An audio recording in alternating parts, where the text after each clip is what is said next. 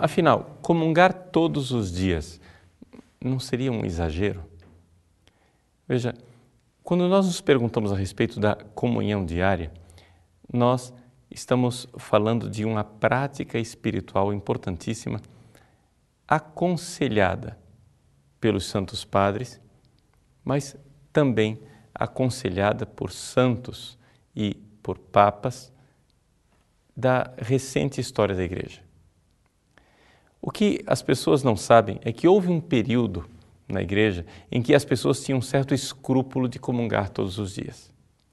Isso se deu principalmente por causa de uma heresia, a heresia de Baio e depois a heresia do jansenismo, que colocava uma tal exigência moral para que as pessoas pudessem comungar que a comunhão se tornava praticamente impossível.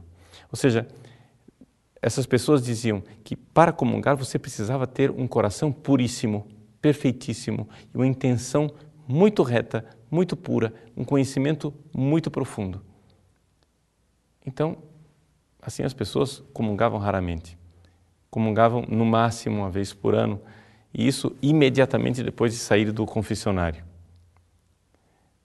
No entanto, Santa Teresinha do Menino Jesus, no século XIX, que vivia numa França ainda enxovalhada de influências jansenistas, ela expressou claramente como ela venceu seus escrúpulos. Numa famosa carta que ela escreveu para sua prima, Maria Guerin, Santa Teresa explica que a comunhão frequente é um instrumento extraordinário, até para vencer os escrúpulos. Por quê? Porque Jesus está lá para nós, está lá para nos alimentar. Afinal, os santos padres falavam, ensinavam essa mesma coisa. E Santa Teresinha do Menino Jesus redescobriu isto sem saber, sem nunca ler os santos padres. Está aí a sua genialidade espiritual. Os santos padres, quando comentavam o Pai Nosso, diziam: o pão nosso de cada dia nos dai hoje, quer dizer, sobretudo, o pão diário da palavra de Deus meditada e o pão diário da Eucaristia. Essa tradição da comunhão diária e principalmente da celebração diária feita pelo próprio sacerdote era algo que estava presente na Igreja Antiga, principalmente na Igreja Latina, na Igreja do Ocidente. Nós, no entanto, com o passar dos séculos, fomos perdendo esses bons hábitos. Foram crescendo os escrúpulos, foram crescendo as dificuldades das pessoas se aproximarem da Eucaristia, de tal forma que parecia que a Eucaristia era um prêmio para aqueles que já eram santos e não um alimento que santifica as pessoas.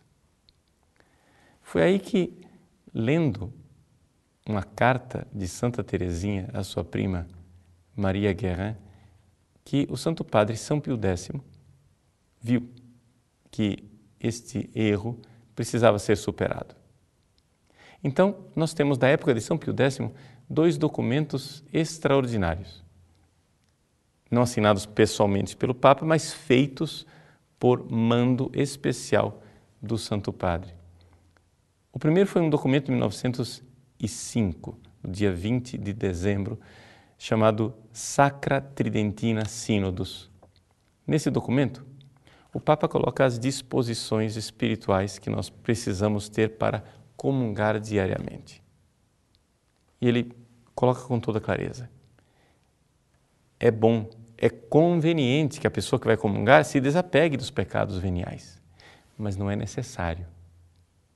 Ou seja, a comunhão será alimento e força para que a pessoa vença esses pecados veniais. Portanto, o que é necessário para que uma pessoa comungue é o estado de graça, ou seja, estar livre de pecado mortal, de pecado grave. Isto sim.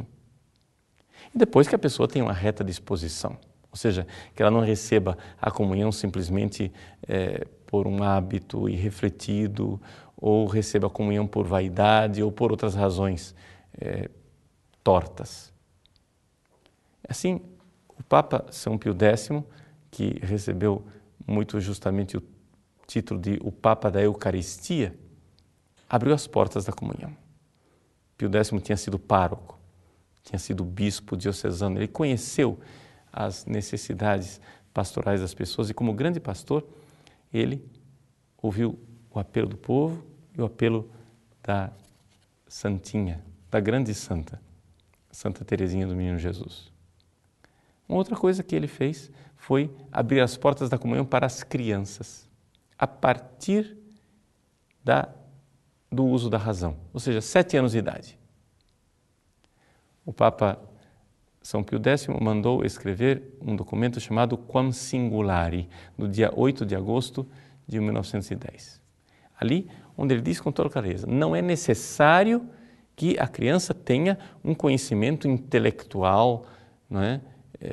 Assim, especializado sobre a Eucaristia. Nada disso, basta que a criança saiba distinguir a Eucaristia do pão comum, saiba da sua sacralidade, da sua importância para a sua vida espiritual. Vejam que simplicidade, que coração de pastor. Nesses dois documentos nós vemos que aqui deveríamos fazer um certo exame de consciência. A forma como nós tratamos a comunhão diária, às vezes, vai para os dois extremos. Por um lado, o extremo do laxismo moral, ou seja, em que pessoas recebem a comunhão como se nada fosse, como se não precisassem estar em estado de graça, recebem a comunhão em estado de pecado mortal. Isso, evidentemente, é inaceitável. Mas, do outro lado, nós temos outro abismo das pessoas que começam a exigir tais coisas para o recebimento da Eucaristia, que não é a prática da Igreja. Ou seja, qual é a idade da primeira comunhão que nós costumamos ter nas nossas paróquias? Vejam, São Pio X abriu as portas para que as crianças recebessem a primeira comunhão com o uso da razão. A partir do uso da razão, elas podem comungar depois de terem feito a sua confissão. Por que é que nós agora, tão modernos e abertos, nos tornamos mais rigoristas? Enquanto as nossas crianças têm acesso às coisas mais torpes, mais sujas e profanas, na mais tenra idade, nós queremos agora guardar o Santíssimo Sacramento para que elas recebam, sei lá, depois que fizerem um pós-doutorado em teologia sacramental. A comunhão frequente, a comunhão diária, a comunhão devota de nossas crianças é algo que foi um grande dom do pontificado de São Pio X, do qual nós estamos comemorando 100 anos. Vamos então voltar às práticas pastorais desse grande santo, ouvir o apelo de Santa Teresinha, como ele ouviu, e sair desses dois abismos, o abismo do laxismo e o abismo de um rigorismo intelectual, se não jansenista, pelo menos intelectualista.